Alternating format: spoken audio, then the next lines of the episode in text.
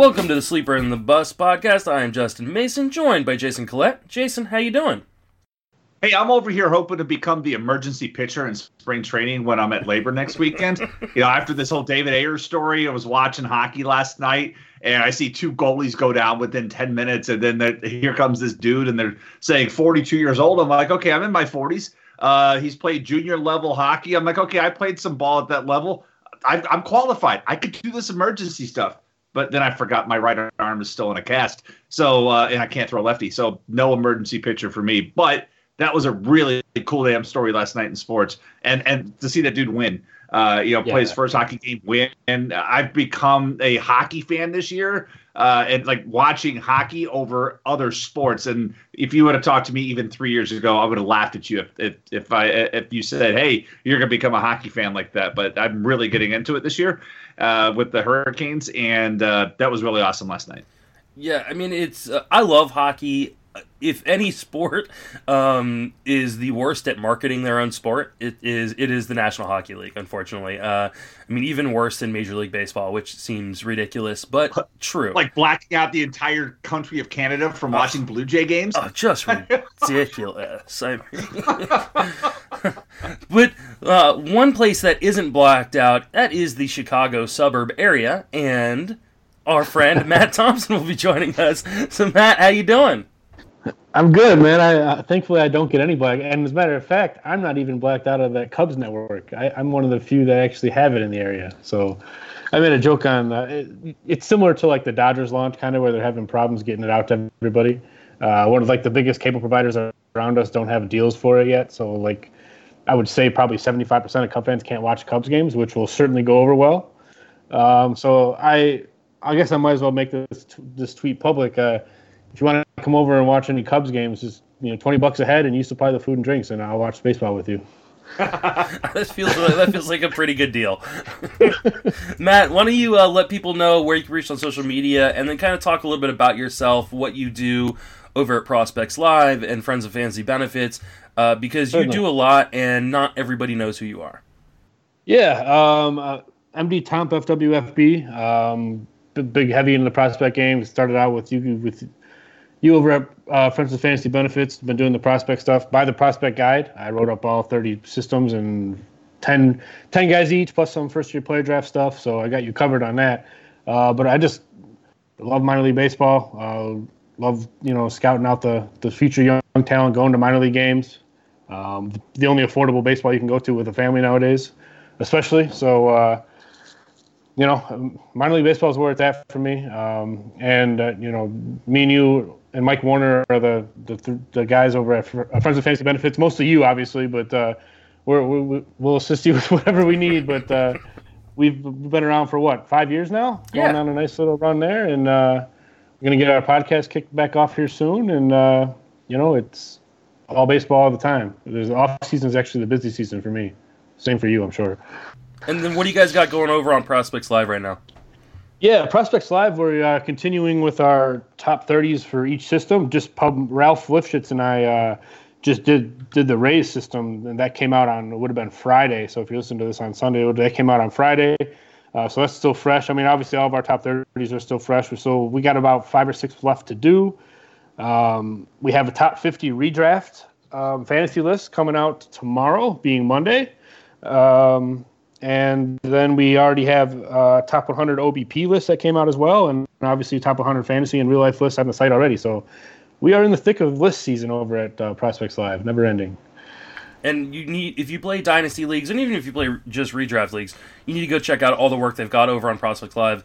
Uh, like Matt said, a ton of lists, but also a ton of videos, t- just a ton of great content. Oh, yeah. Uh, a Thank lot you. of uh, fantasy specific stuff and a lot of uh, non fantasy stuff. So kind of a lot of uh, college baseball coverage, if that's mm-hmm. your thing. We huge college team over here this year. We have a lot of, got the prep the prep game and a lot of the first round draft picks for this year. We already have video and reports up on the site, so make sure you go check that out. Yeah, it's uh, it's it's at least in my opinion, the the number one source for for my minor league coverage. So uh, I, I, definitely uh, highly recommend that. And if you want to get the uh, Friends of Fantasy Benefits draft guide that Matt was talking about, that he did all 30 write ups on the on the farm systems. Uh, you can get that either by emailing me, justinmasonfantasy at gmail.com for a $7 PDF, or you can go over to Amazon and just type in the fantasy benefit, uh, and it's available on ebook and uh, paperback there. So, all right. Well, since we have Matt on, I figured it was only uh, it, was only apropos to talk about prospects.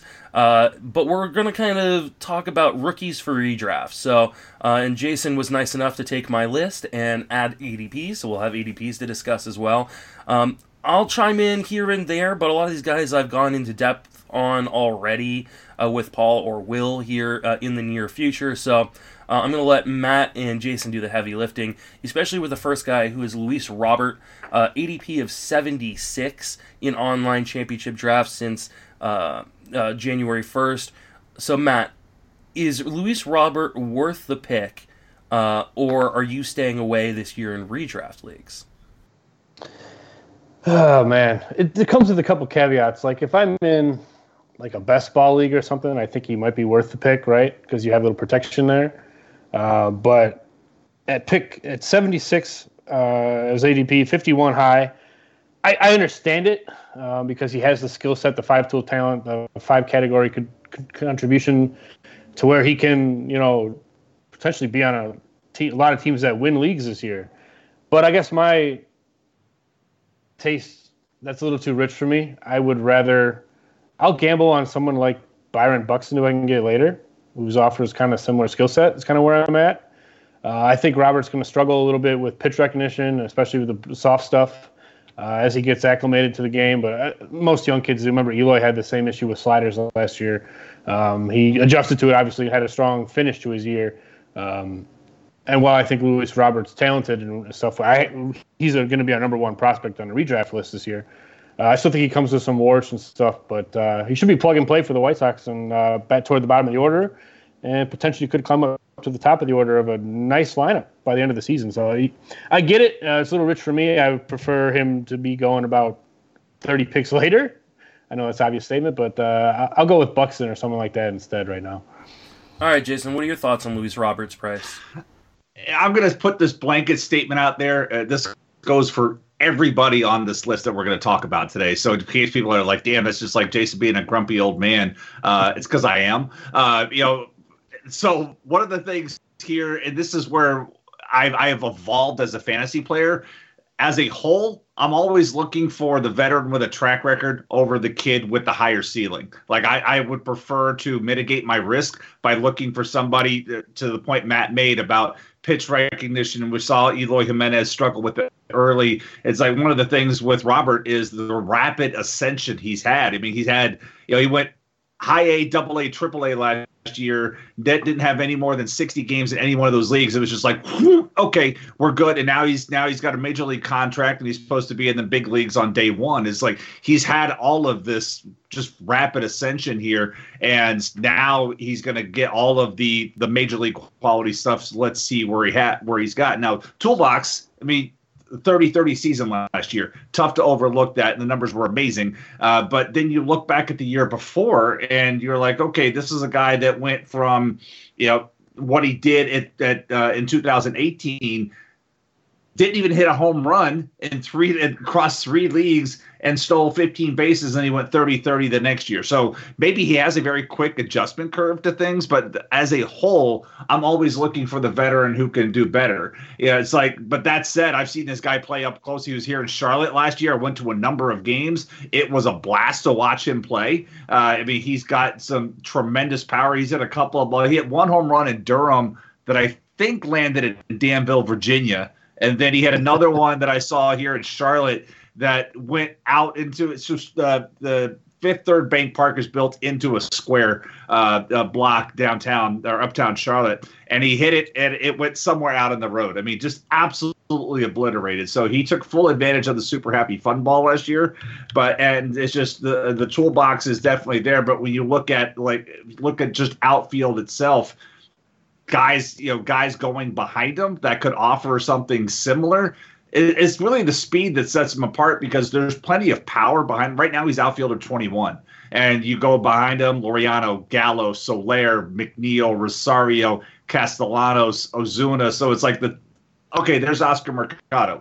You know, that is 40, almost 50 picks later. At least he's got the major league experience. So that's a, a not he doesn't have the same power, but the speed obviously is there. But it's easy to see why uh, uh there. And there's Puig, uh, which is going to be a nice comp. Like, okay, hey, 2013 Puig. Let's try to get down to there because uh, you know when when Puig came on the scene in 13, that's what he was doing. But uh, when you're looking at the bar of everyday playing time, if you know just looking at a guy, this is an age 23 player, right? I went back and looked to say, okay, show me the age 23 players that had at least 500 plate appearances at the major league level. Last year there were four: Adames, Bellinger, Franmil, and Amed Rosario. And on the whole, there's been fewer than 10 every season since 2013, back when uh, back when Puig made his debut. Uh, Puig made his debut in 14. Sorry, so Puig had a uh, age 23 season at 14, but in 2013, that's when we had Freddie Freeman, Eric Hosmer, Salvador Perez, Rizzo, Seguras, uh, Stanton, Simmons, uh, and Altuve. I mean, we had a lot that year, but there's not that many dudes. And then if you want to say, okay, show me how many guys can do an 850 OPS in age 23, it's about one or two guys per year. That's it. And so this is it. If like if this is your one guy, then what other young kid are we going to say can do it as well? Because there just hasn't been the track record. And not to say this guy can't blow it out, because Trout and Bryant both did it in 15, and then we had Betts and Machado at 16, Seager and Gallo in 17, but then Andujar in 18, Bellinger in 19, and that's been it for the age 23. So it's a really high bar that we're setting for him. And this is my this is my point. Like, give me the safer veteran uh, skills I can get later on because there's no way I'm taking him as the top 60 player. All right. Let's, a lot to say, but let's talk about uh, a couple rookie hurlers uh, who are going to be pitching for the A's this year. Uh, I'll start with you on this one, Jason. Uh, Jesus Luzardo and AJ Puk are going about a hundred, a little over hundred picks apart. Uh, Luzardo 118, uh, Puk 233. So, are you interested in one over the other, or are you interested in both, or, or neither at this point?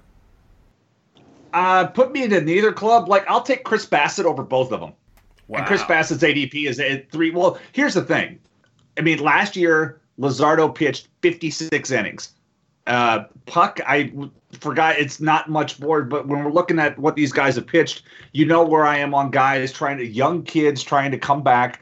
Both these guys missed time last year, and this is really where it sticks out to me. It's like, you know, Puk pitched uh, 11, so a total of 36 inning, 37 innings last year, and Luzardo pitched 56. That's like okay. Can we can we look at these guys as 140 inning pitchers this coming season? I'm taking the under on that. Can we look at them as 130? I'm taking. I'm still taking the under. So maybe at like 120 to 130 innings from both of these guys, where that's where I'm looking at the difference. So so this gets back to my theory of yeah, high you know kids with a high upside, but Bassitt's fully back from his injury. I mean, he had his Tommy John surgery. We saw him take off last year, and he threw 144 innings. I'm expecting more from him this year. So give me the 165 innings, 160, 165 over the 120 to 125 from the two kids.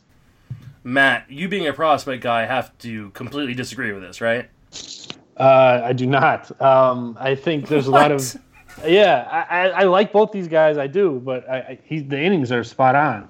Um, it depends on what the depth of your league. If you're in a shallower league, obviously you're more more inclined to to grab uh, the 125 innings, and these guys are likely to give you, and maybe 100 for Puk and 125 for Luzardo, uh, because you know your replacement level for your league is a lot higher than. But I'm in some of these 15, 20 team leagues, and the replacement level for a lot of those arms is it's more difficult to find. And and I mean, look, we all saw Puk pitch yesterday, right in the spring training game that he blew first batter of the game, Kris Bryant, fastball up, swinging, fastball uh, down the middle of the play for a strike, and then he finished him with finished him off with that nasty slider. Um, we, I, I love what Puk can do, and, and especially Luzardo too. I, mean, Luzardo is a potential maybe future ace because of the way he can command and control uh, his arsenal, and you know he's a little bit deeper than Puk's is, and the, the changeup is for Luzardo is an outstanding pitch. Uh, but again, I, I, you know, obviously in a shallower league, their ADP should be also you know driven up, so you have to pay a little bit more for them. Um, I'm more inclined to take Luzardo if if either one of these two because I think you're going to get more innings out of him, and I think he's ultimately safer. I think Puk still has some issues with uh, consistency with his command and control and kind of be susceptible to blow up starts at times just because he there's going to be starts where he can't get the fastball over for a strike. And Luzardo's not going to really have that issue. And then didn't we have like a I could have swore he had like a minor shoulder thing this spring that's kind of like completely already gone away. Luzardo, didn't we have like a shoulder thing? Uh, he had something last year, but I don't remember anything this year. Okay, well maybe I'm mistaken on that, but um, you, know, you look at he's looked good in in uh, in camp. I guess I, I thought earlier this season he they tried to slow him down a little bit because I mean he's coming off of a rot- rotator cuff uh, injury and a, a lat strain, uh, so he's got a lot of stuff going on. He's already had Tommy John, um, so I kind of think they need to take the training wheels off as much as it sounds like and just let him throw. But I don't see any signs of them doing that. Uh, they've been they've said all the right things about not having an innings limit on these two, but I, I mean I don't believe that. Um, the way baseball is nowadays, I, there's no way they're going to let these kids come out and eat. Uh, maybe yes, they should. But if, long story short, I'll take Luzardo over Puk because I think he's safer and uh, is a better better strike thrower. To sum it up quickly. All right, I, I disagree with both of you. I, I think, I mean, I, I want shares of both Luzardo and Puk. I'm the the 118 price on Luzardo is a bit rich for me. Uh, yeah. And so I'm gonna hope that he falls to like closer to his max pick of 143. Uh, otherwise, I probably won't end up with too many shares. I really like the price on Puk. Now that's obviously going to go up after what he did yesterday. I think if people were watching and saw just how good he looked in that first inning, uh, people are going to start pushing him up a little bit. But even if it pushes up towards his kind of min ADP of 180, like I don't think that that is uh, overly aggressive. So I think I'm gonna have shares of both guys. I would probably project them for about 130 to 140, and and probably lean towards the conservative 130 side. But I mean, you get to factor in replacement value too. So I mean, if these guys go down, if these guys uh, you know get shut down, you're going to be able to replace them in your lineup. So it's not like you're you're taking zeros for for those yeah. innings. So I mean, you just got to be able to kind of burn and turn those reserve spots uh, to you know find a guy to uh, pick or to, to replace them when that comes. I mean, I would say this: we, we're looking at the Oakland staff. Luzardo, Montas, Manaea, and Puk have gone in all 48 online drafts in 2020. Bassitt's gone in 35 of those 48. It's like if if you need to give me pick one pitcher off that list that can give me 150 innings. And again, you know, the, the, quality of stuff is different. I'm not saying Bassitt's stuff is better than everybody's there, but I'm just saying at, at you know like 25 plus workload difference. That's you know that's five six starts uh, more. And if we get past up to 160 innings, and everybody else, you're thinking like 120 to 130. That's really what I'm trying to get at here. It's like stuff wise, I agree. I mean, all those other guys, the stuff could be better. But you look at some of the expected stats on Manaea, you're like, yeah, he got away with some stuff last year. Obviously, Montas missing half the season due to suspension. Luzardo is age 22. Are they really going to allow him to go out there and take his workload from? Uh, you, they can say no workload restrictions, but are they really going to let him go from 56 uh, and you know more than double his workload uh, this coming season? So that's where I have my concerns. Whereas again, I, have I've talked about the growth you saw in Bassitt last year as he got to that two year mark post Tommy John surgery. And again, I think at the end of the day, he's going to have the most innings on the staff. Yeah, I just have. I mean, Bassitt's not even projected to be in the rotation at this point, and like and I think he becomes the kind of the replacement value for the A's. So when they do shut down one or, or send down one, he's the guy that kind of comes up into that rotation and takes their spot.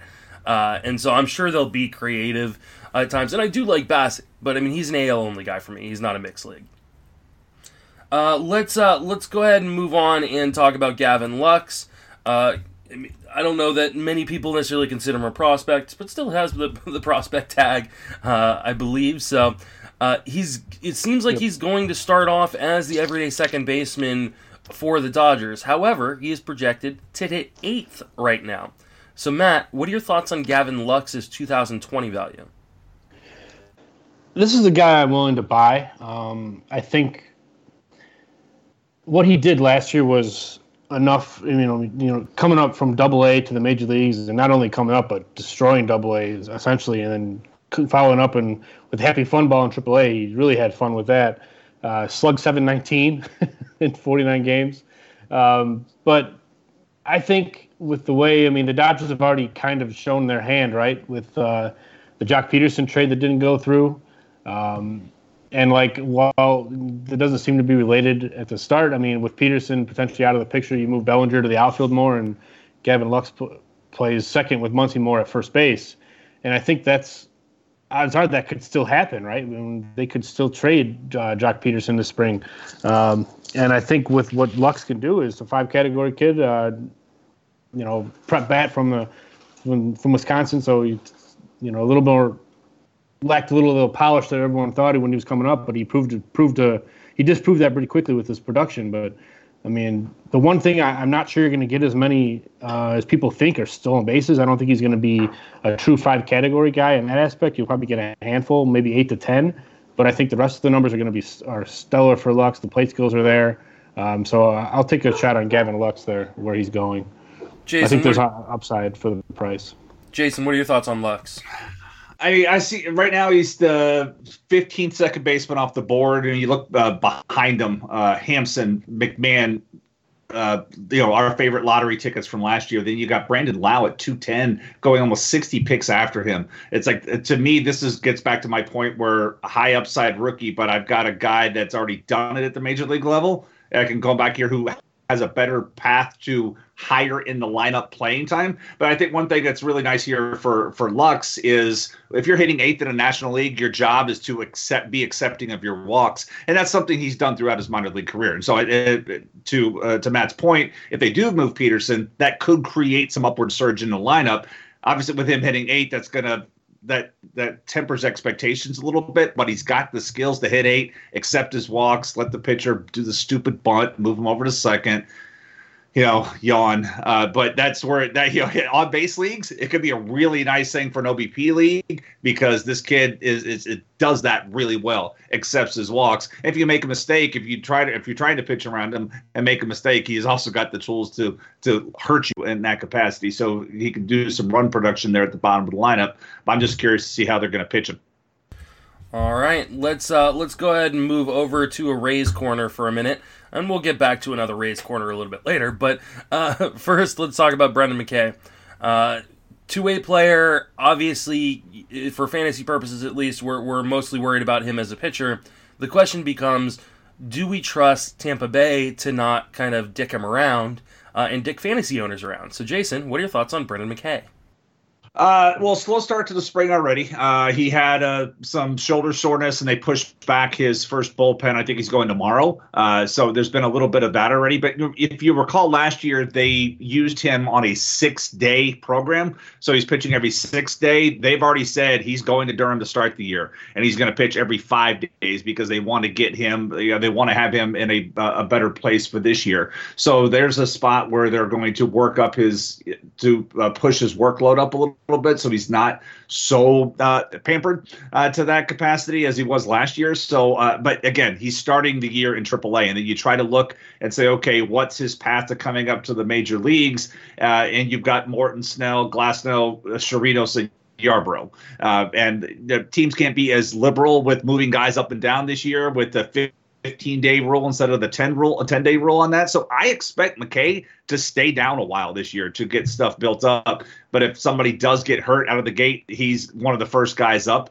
uh, in that capacity. But I don't, he is a, if you're in a quality starts league, I'm concerned because I don't see him going six innings. He's not typically that type of pitcher. Uh, he's really that that two times through guy and bring the next guy in. So uh, wins, quality starts. I'm I'm concerned about him doing that this year because we're talking about reset leagues. Matt, what do you think? What do you think of McKay? Um, yeah, some of the same concerns. Um, obviously, Tampa, Tampa Bay has depth uh, on, on, the mound that gives anybody a run for their money. Might be the most depth of the league as far as major league ready arms uh, that can take innings and you know that's going to push McKay, uh, as we've seen, already kind of off the opening day roster. And if he's not performing well, which I don't, there's no reason to think he won't. but there's a lot of mouths to feed. And then there's some guys like you know other guys like Brent Honeywell who are complete wild cards in this whole thing that could throw a wrench into that if he proves to come back and be healthy. Um, but with McKay, I know the strikeout numbers were, were solid in the big leagues last year and obviously through the minors.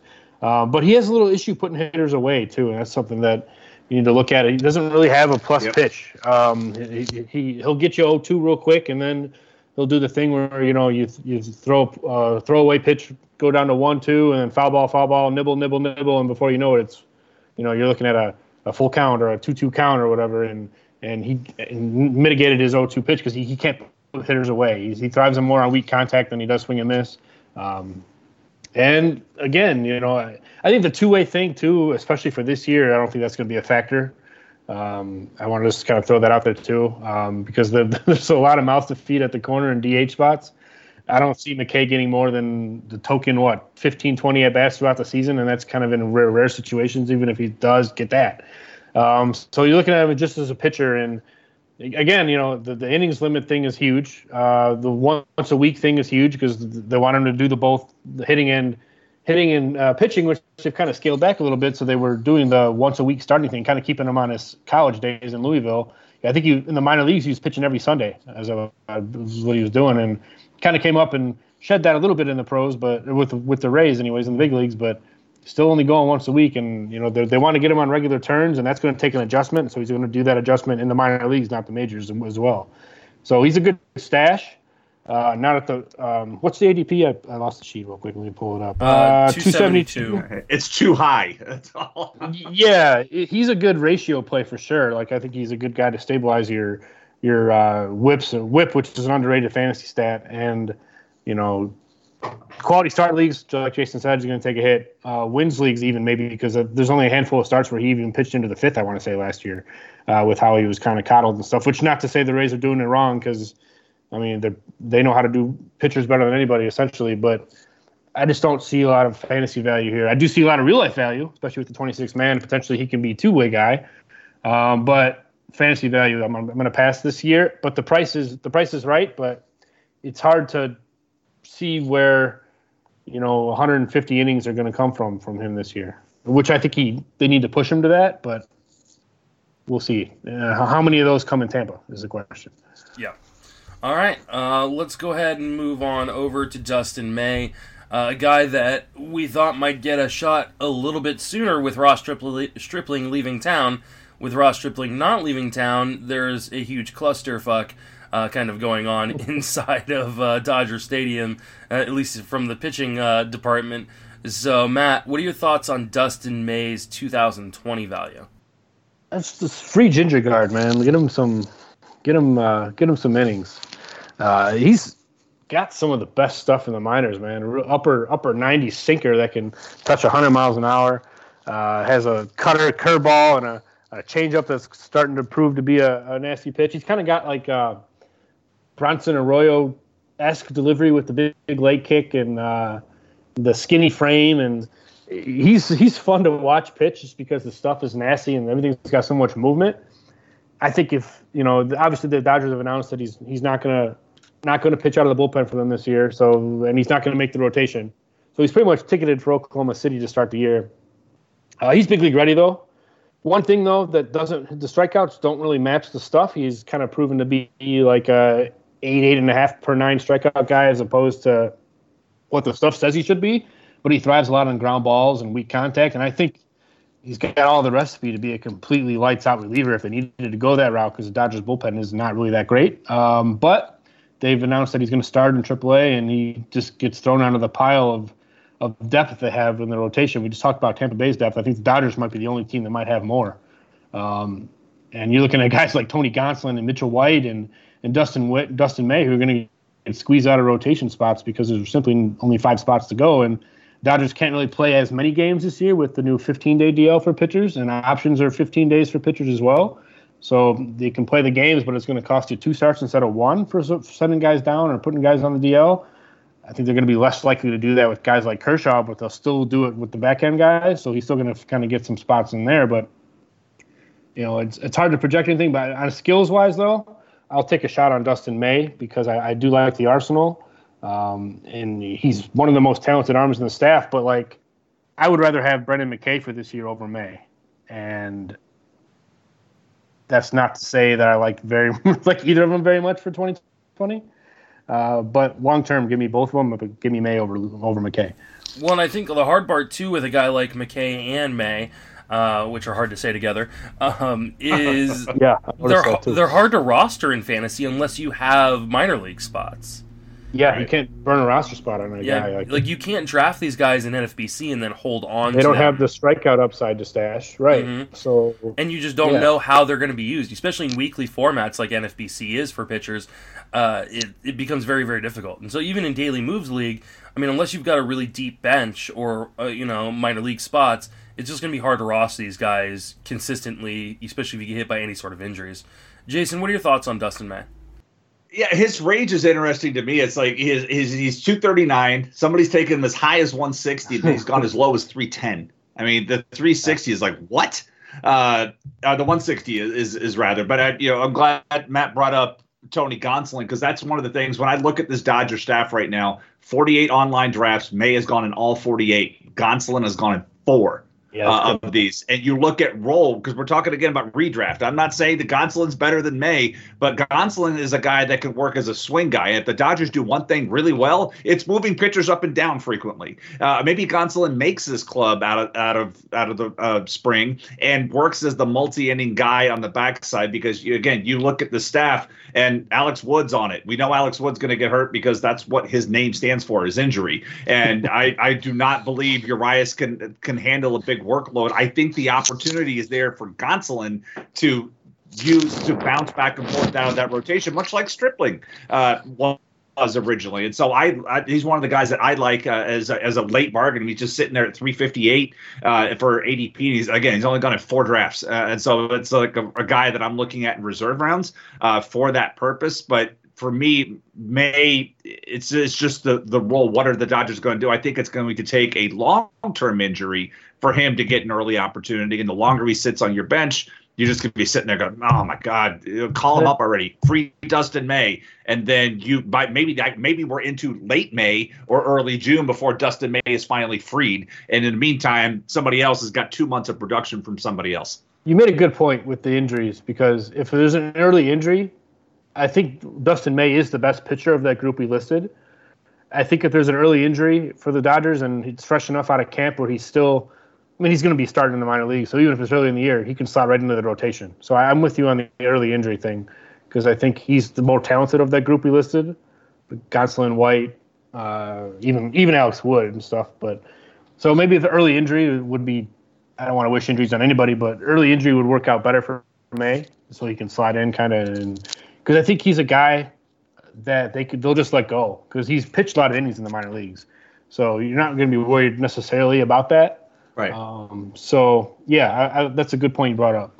And I would say the other thing, Dustin May has also had side discomfort this weekend, and so they had to push back oh, his schedule a little bit. So yeah, there's there's one thing already, uh, you know, right early out of camp. So something else to consider as well.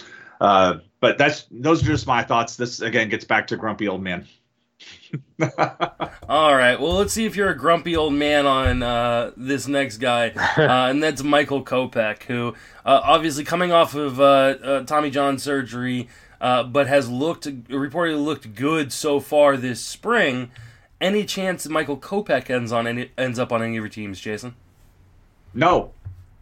no, I mean I, I have harped on this all winter, just because we, you know, I want anybody coming back off Tommy John surgery, get back to me when it's 24 months post surgery. Otherwise, no thanks. And they've already said they want to put him on a workload. You know, they, I think the number I saw was 125. And so it's like, no, it, I, no, no, no, thanks. And he's going 281. He's gone in every draft so far. And you could just kind of look down behind and, and some other things. Stripling is going behind him. Steven Matz uh, looking a starting pitcher. Somehow Michael Pineda, even though he's going to miss time, is still up there. Uh, Dylan Cease, Reynaldo Lopez pass. Uh, Josh James, always intriguing, uh, reworking his delivery this winter. Uh, but yeah, I mean, that's where we're, we're, getting down to pitching. That's where he is. But no, I mean, at, at 125 innings, you're going to have to find somebody else. If I could get him and pair, find somebody on my reserves that I know is going to work a lot, Uh, if I have that capacity, yeah. But I tell you right now, in LABR, if, if he ended up on my roster in LABR,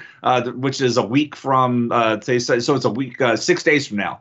If Kopech is on my roster, uh, I somebody mistook me sneezing for raising my hand on a bid because I don't want to. Matt, what are your thoughts on Kopech?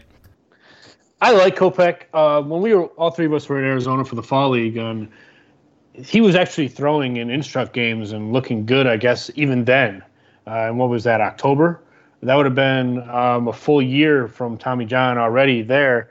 Uh, now you can add, you know, another what, six months onto that, and so we're talking. He's already at about 18 months from Tommy John, um, which is interesting enough to to track on that. It kind of he's got more time off typically than most arms get with that, and not surprised that he looks good. But he's also probably been throwing consistently all winter uh, as he tries to build up arm strength and stuff. So he should be ahead of guys at this point.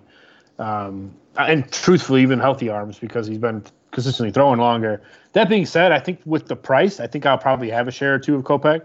Um, it's pretty much down to him and I mean, the rest, the way the White Sox staff is set up, I mean, Giolito's going to have a spot. Uh, Keuchel, Gio Gonzalez are going to have spots. Reynaldo Lopez is probably guaranteed a spot, although I don't know if he should be.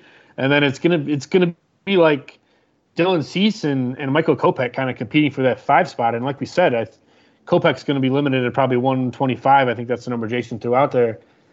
Dylan Cease is going to be limited innings wise as well, just because of how young he is and – I think those two can kind of play off each other pretty well for that fifth spot. They both have their wards. They're both prone to blowups.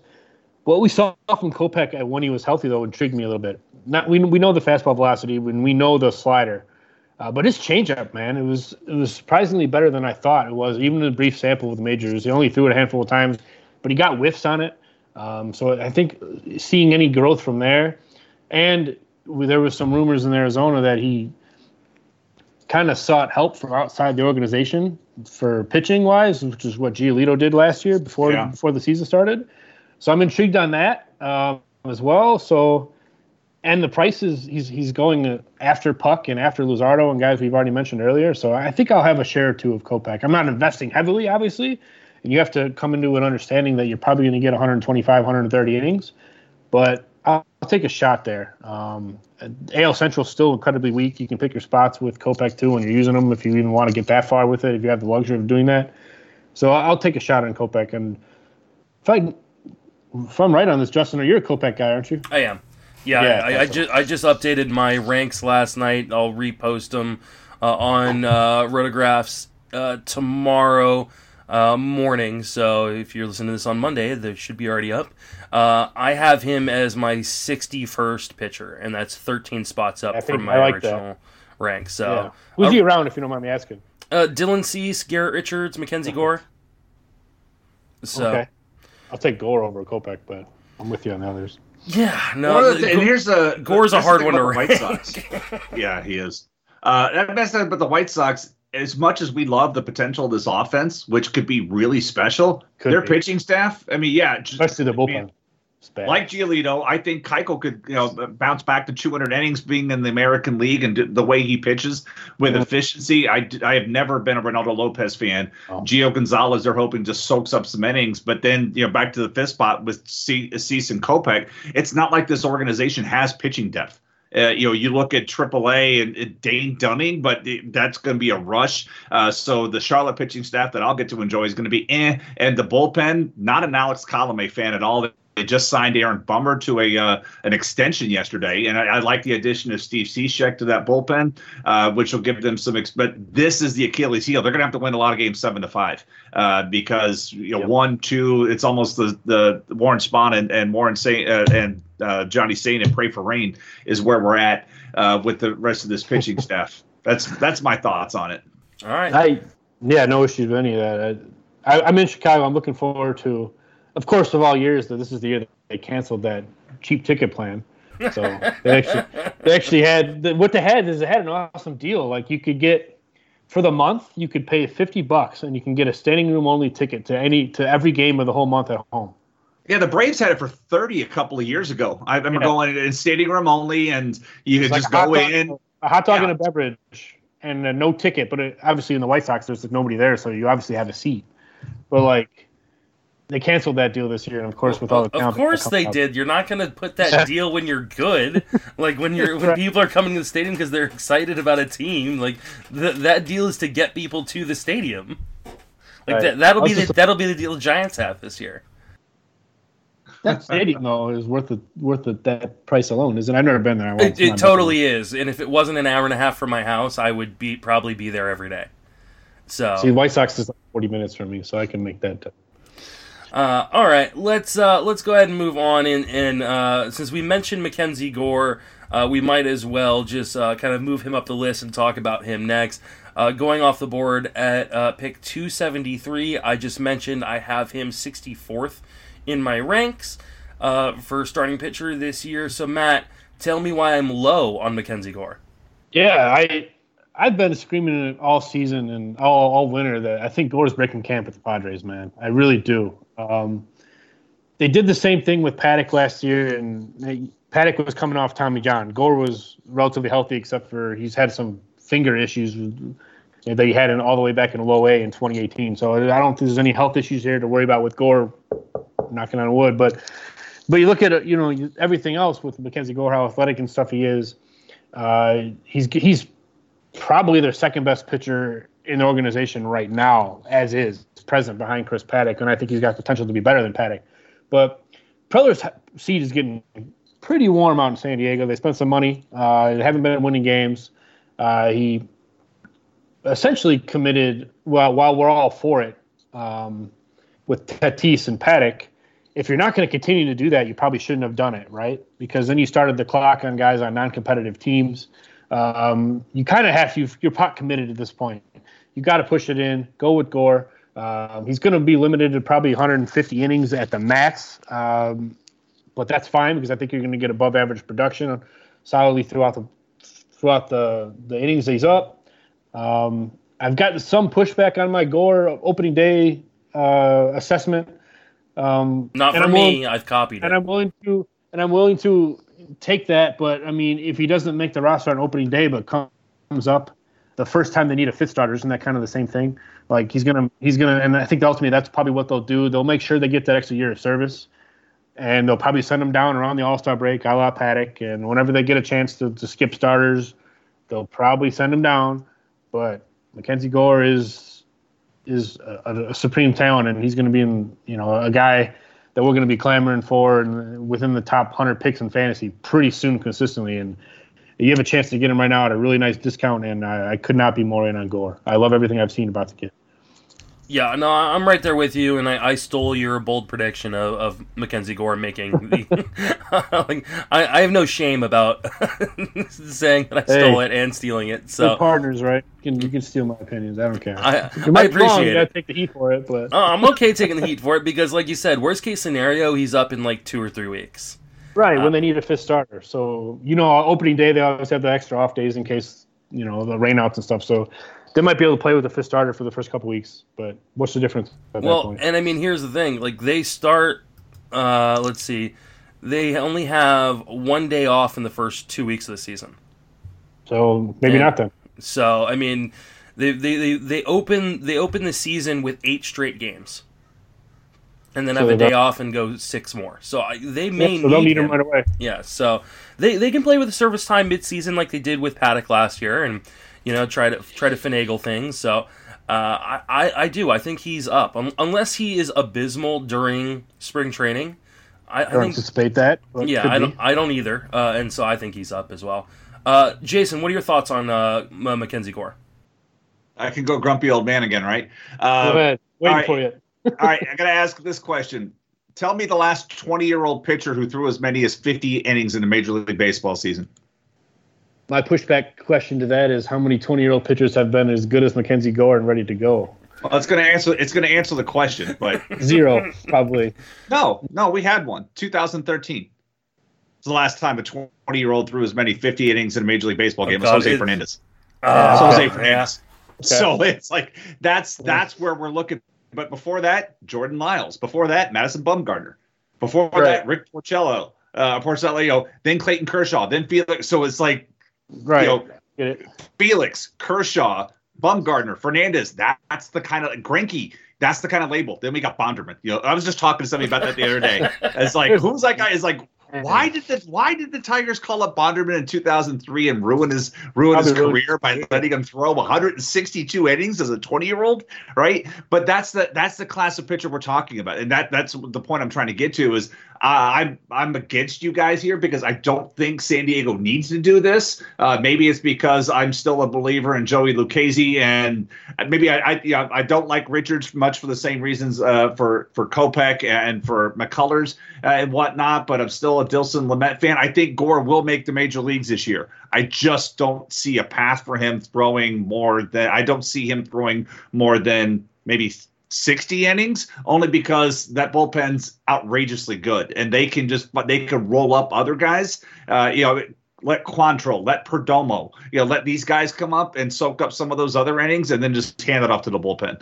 Um, so that's where I see that they don't need to make the rush with Gore, like Miami did with Jose Fernandez, or like the Giants did with Bumgardner, or the Dodgers with Kershaw, uh, or the Mariners with with Fernandez. So I'm I'm on the other side of this. Wait, when did Brian Dozier sign with the freaking Padres? I don't know. Did they sign I like a wasn't aware of that. Did that happen today? Yeah, not- NRI. N- yeah, non-roster invite uh, to uh, spring training. So interesting. Um, how you Along with titles. They, it- maybe it was right after they did the Manny Margot trade. maybe it was after Kinsler. I don't know. Um, well, Hot take. I'd rather have Dozier than Kipnis. Probably not hot take. Fair Yeah, enough. that- that's not that hot of a take, no. All right, let's talk about a guy that deserves some hot takes, uh, and that's my boy uh, Jo Adell, whose price had been going up quite a bit, and then the trade that never happened happened, and I think it kind of put the brakes on a lot of people's thoughts on what at least the Angels think of Jo Adell for 2020. So, Jason, where are you taking Jo Adell? Um, I'm not quite sure yet. You know, when you look at when you look at everything that's going on uh, with them, I, again, overall, I don't try to go get these rookies, uh, and that's really been where my problem is. But then again, Brian Goodwin sh- shouldn't stand in anybody's way. Uh, with this, but I'm not going to pay market price on him just because it's my nature not to. Uh, and I'm just very curious to see where he's going to go and and tout this uh, or not and LABR this weekend. Right now, he's outfielder 53. I mean, I'll go an old man. I'll take McCutchen all day long over him, but we're talking one spot difference in ADP. Avisail Garcia in, in Milwaukee intrigues me given his athleticism in that ballpark and see how his power plays up. Uh, yeah, I would have said Verdugo before the whole uh, stress fracture in his back because him and, and Fenway is very intriguing. Brian Anderson hitting in the middle of that lineup. These are all guys going after the upside of Adell. Uh, and so I always tend to fall back to those guys. Matt, where are you taking Adell?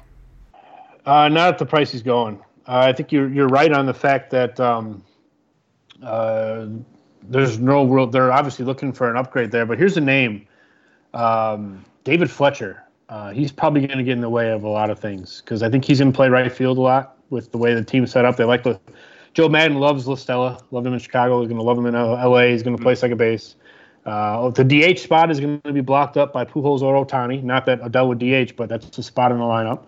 Those guys are going to plug that hole. Um, La Stella could essentially play first. They got some other guys, Wa- Walsh and Thaiss, that could fit in at first base, whatever. Um, so I'm, I'm kind of and Adell, and Adell needs time in the minor leagues as well. Um, he needs to work on making more consistent contact. He's got the power. He's got the plus plus raw power to his pull side. Uh, he's he's an explosive athlete underway. He's a he's a plus runner. He's a good glove in the outfield. Uh, the arm the arm isn't great, but I mean you can make it work. Um, the thing with the, with Adell though is again he needs more consistent contact. Uh, he had a 60 60 something percent contact rate, 64 percent contact rate in AAA last year. Um, not great. Um, he was 74 percent in AA, so he's obviously still needs to work on it there too. And David Fletcher is a guy that Joe Maddon's going to love. He's going to probably play every day, whether it kind of be third base, second base, wherever. He's going to fill in shortstop, right field seems like the obvious spot for him, right, with the way the team's set up. So I'm I'm off Adell for this year, um, but uh, give me all the future shares, but just not not for 2020. Well, I think you're both wrong and stupid. Um, so- All right, there's been The a David lo- Fletcher thing get, gets me, and the Pederson trade that almost happened. Like they're obviously looking for something to go there. I could see him turning David Fletcher into his Ben Zobrist. Yeah, that's Maddon needs a guy like that. I think it Always needs a- loves a guy like just that. like he needs oxygen, he needs a Ben Zobrist type. So yeah, I'm with you on and that. wine. Yeah, and wine and zany quotes. I hate that guy. Sorry. I love that dude. He honestly, when you know, when I was doing the radio work in Tampa Bay and going into the clubhouse, like he would actually take my questions, and I was there like two days a month. But he was always he always treated me cool, and so I always appreciated that. Oh, that's So, good. I will forever hold him because I would ask the you know I would ask the question. I would always wait till the end because I knew my place in the in the in the room, and I would always ask uh, strategy questions. Not, you know, don't talk to me about because like "Ugh, can't stand or talk me through. It's just like okay, this is what the numbers like you Right. you know you you went you decided not to sack bunt not that he did much of that but you know i would ask strategy questions about not sending the runner uh, when he's when this particular pitcher's got a slow time to uh, home this catcher's got a slow pop time. It's like the the conditions were perfect for it and yet that guy stayed put. Why? You know those types of questions. He And probably was always like, He Yeah. probably loves questions like that. To be honest, he did. He, he told me one time he's alley. like i like your questions. I'm like awesome. Yeah, there you go. validation. All right, we're gonna uh, we've got a few more guys to cover, so we're gonna move through these ones a little bit faster. Uh, starting with Wander Franco, who's been talked about quite a bit uh, here recently as a guy that could potentially make an impact in 2020. Matt, uh, why don't you go ahead and start with this one and tell me that that's crazy? Um, impact probably is crazy. I, I the Rays been making all the right comments about it. They expect him to be in their plans in 2020. Um, they just have so much depth on the infield. The one thing they are kind of spotty at in the infield, maybe third base, which I think is where Wander probably settles in because Adames is a plus glove at short. Um, but they're kind of experimenting with Nate Lowe there. Not that that should block anything what Wander Franco is doing, but they're looking for third base. So maybe maybe he comes up in the second half or or whatever prior to the playoffs to kind of get on the playoff roster if they need him and uh, play a little bit of third base then. But uh, as far as fantasy, I'm not drafting him this year because I don't think he's going to make enough of an impact. But I mean, this guy is unreal. Plate skills and contact rates and plus runner, plus I mean, really good, really good glove. Uh, uh, switch here that can double plus hit tool from both sides. It's, it's insane stuff. But uh, now I'm going to pass on uh, 2020 impact for Mr. Franco. Jason, are you passing on the future Ray All Star? Uh, I am. I mean, I want as as the baseball fan, I want them to give him like a hundred million dollar contract, like right now and today, and should. just be done with it. Yeah, uh, he's already. I mean, there's. I, I've always called him shortstop Jesus because yeah, I, I, I, and I've never even been able to see him play in the minor leagues because when I drove three and a half hours, game got rained out. I was like, oh my god, this is so crappy. Johnson City, Tennessee, all the way up there, and it was torrential flooding by the time I got there. So mad.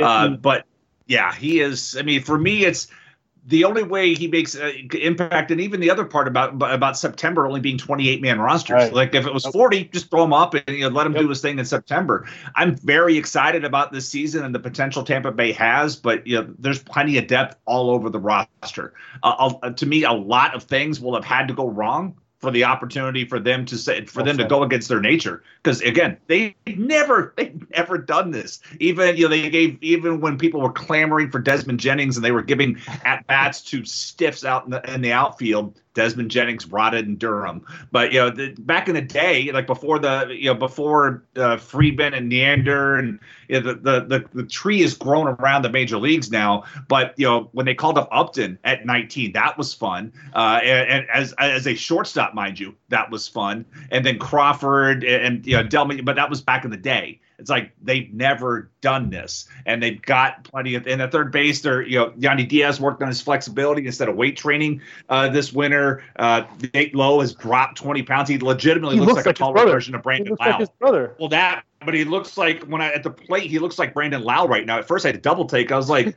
Either Nate lost twenty pounds or Brandon Lowe, uh, Brandon Lowe grew four or five inches. Uh, and, but that's it. So he's really slimmed down. Well, he's trying to well, make his way well, again.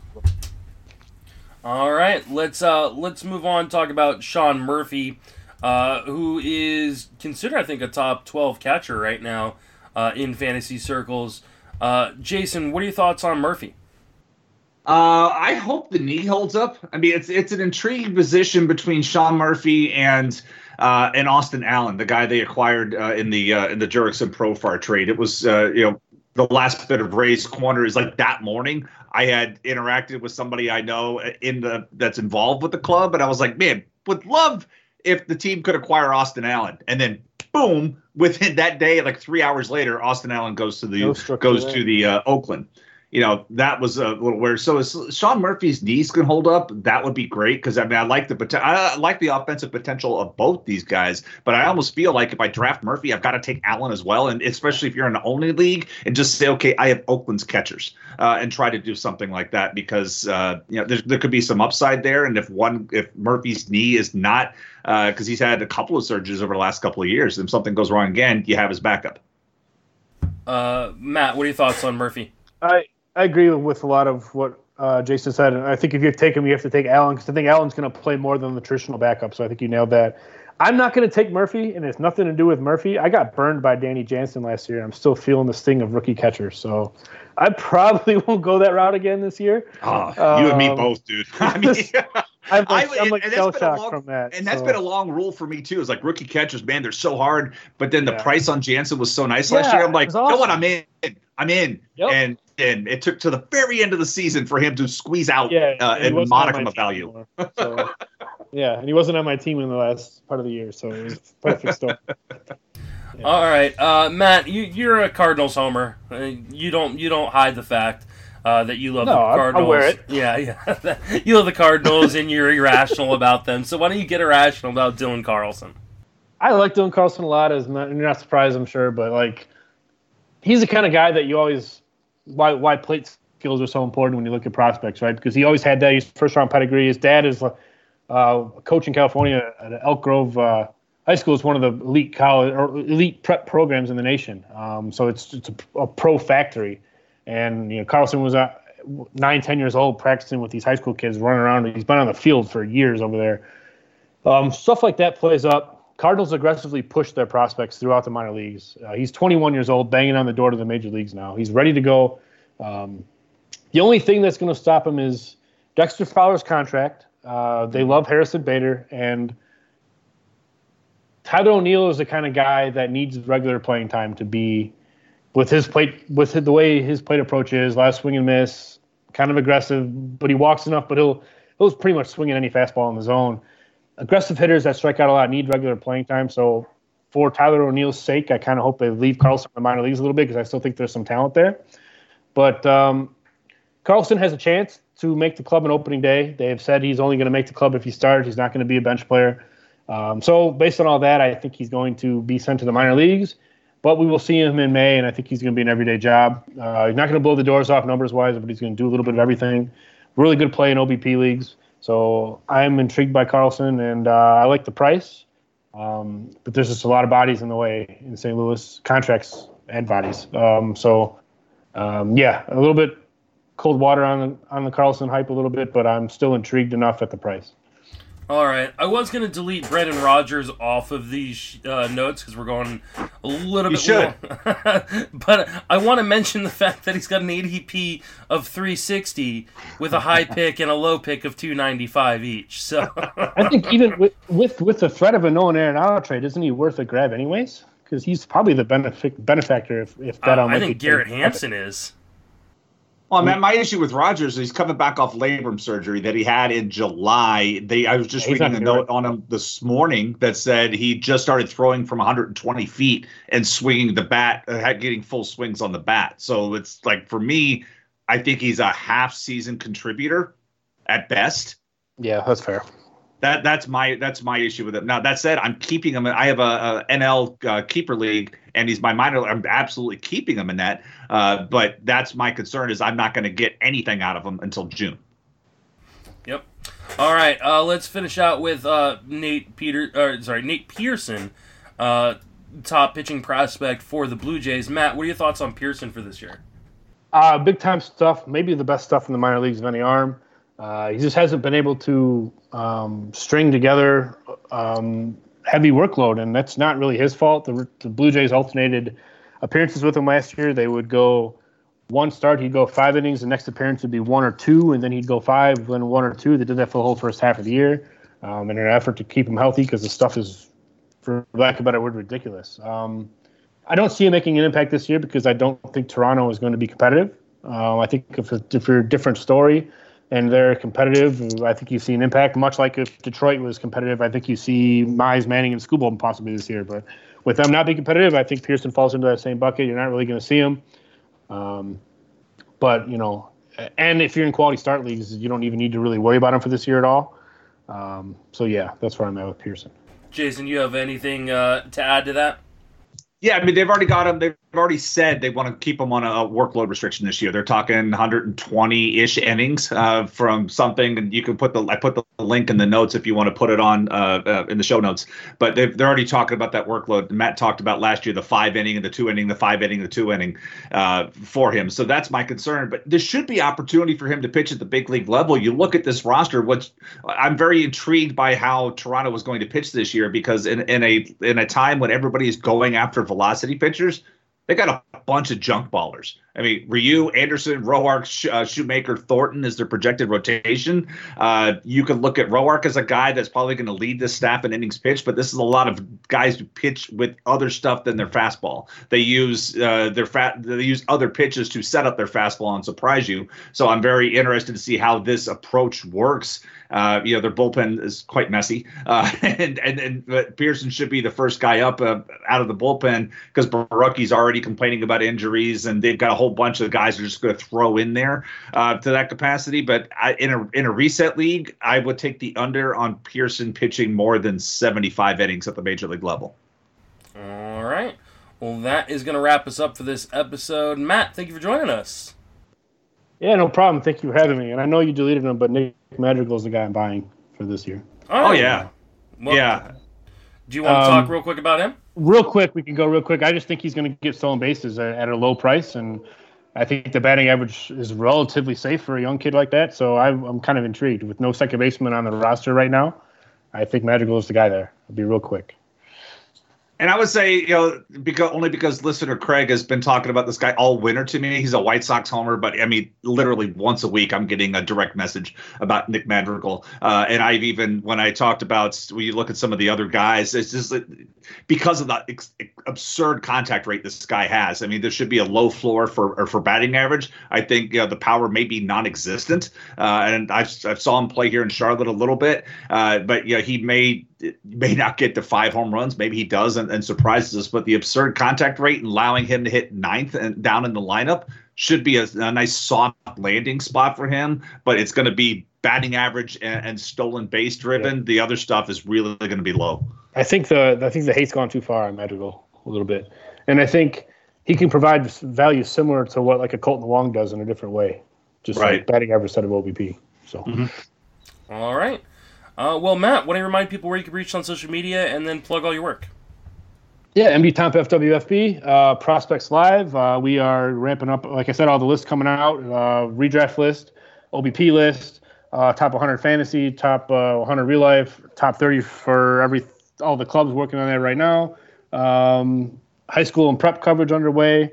And also, shameless plug buy the FWFB draft guide and join the Pro- Prospects Live Discord for baseball talk all the time. All right, Jason, what do you got going on? Uh, I am heading to Florida uh, on Tuesday. I've got some real job stuff to do in Orlando uh, Tuesday into Friday, then heading over to Tampa for first pitch, Florida, uh, and the AL LABR auction on Saturday night. So obviously, looking very forward to that. So I got a, a, speaking part Friday night uh, on a panel with uh, Steve Gardner and no, maybe it's Ray Murphy, Steve, and Rick uh, Rick and Glenn. Uh, and then I've got Sunday morning to recap what is going to be a disastrous auction. And I'm sure I'm going to suck and be projected to finish 12th and probably finish 12th. And, you know, uh, it's a man. It's such a time. Not looking forward to going into an auction with Eno and Ian and like everybody that I talk to on a daily basis. Uh, so it's like great. It's like we all share the same minds, and we're all pretty much going to be. It's going to come down to strategy because it's like these are guys. It's like an echo chamber almost, but you know, it's the people that. It's such a tough room. I mean, I've done tout since 2007, but this I haven't done uh, AL LABR. I haven't done a single league LABR since 13 or 14, I think, or as last time I did that. So it's just I'm excited for it to be on the East Coast, uh, so I can I can do this because it's been really tough to get to Arizona this time of year uh, just for a weekend, and uh, but man, it's a, it's a tough room. So we'll see how it goes, and then sets a stage for uh, for Tout and the OBP format in two weeks after that. Oh god, I can't wait for Tout Wars this year. I'm so excited. uh, so obviously, I won't be able to record next weekend because I'll be at LABR. So uh, you and a you and a guest host, uh, or you and a guest will be driving it because I will not be on this show next weekend. But I can possibly do something uh, to do a LABR recap with you uh, yeah Monday, Tuesday night, uh, or something during the week if you want. Yeah, why don't we get together Monday or two? Well, it can't be Tuesday, but we'll we'll talk. We'll figure something out to do a LABR okay. recap maybe Monday night. Um, yeah, uh, let's see. What do I have going on? Uh, you know, Tout is coming up in two weeks. Oh, TGFBI is, is starting tomorrow. So you're That's gonna, right. if you're on Twitter, you're going to be seeing a ton of content on TGFBI. Uh, I will have the live draft, or I will have links to draft boards, uh, links to projections uh, that Smada and my guys at Friends of Fantasy Benefits will be updating uh, kind of uh, live um, over on tgfbi.com. Uh, we're going to do a podcast tomorrow. It's actually a live stream, so you can see the video of it uh, for about three hours between, what, I think, 8 and 11 p.m. Eastern uh, that uh, Michael Alexander uh, from from Friends with Fanny, Fantasy Benefits and uh, Fantasy Alarm, uh, he's going to host and a bunch of guests coming on. So a lot of cool things coming up. I just released my outfield ranks today, and I'll do a pitcher ranks tomorrow or an update for those tomorrow. So. And I'm sure there's other things going on. Oh, Friends of Fantasy Benefits draft guide. Go get it. Email me. Justin Mason Fantasy oh, yeah. at gmail.com or click the oh, link yeah. that hopefully Paul lets me put into the show notes. So, uh, if he sees that I put it there. So, uh, that's going to wrap us up for this episode. For Jason, Matt, and myself, thank you for listening. Have a fantastic baseball season.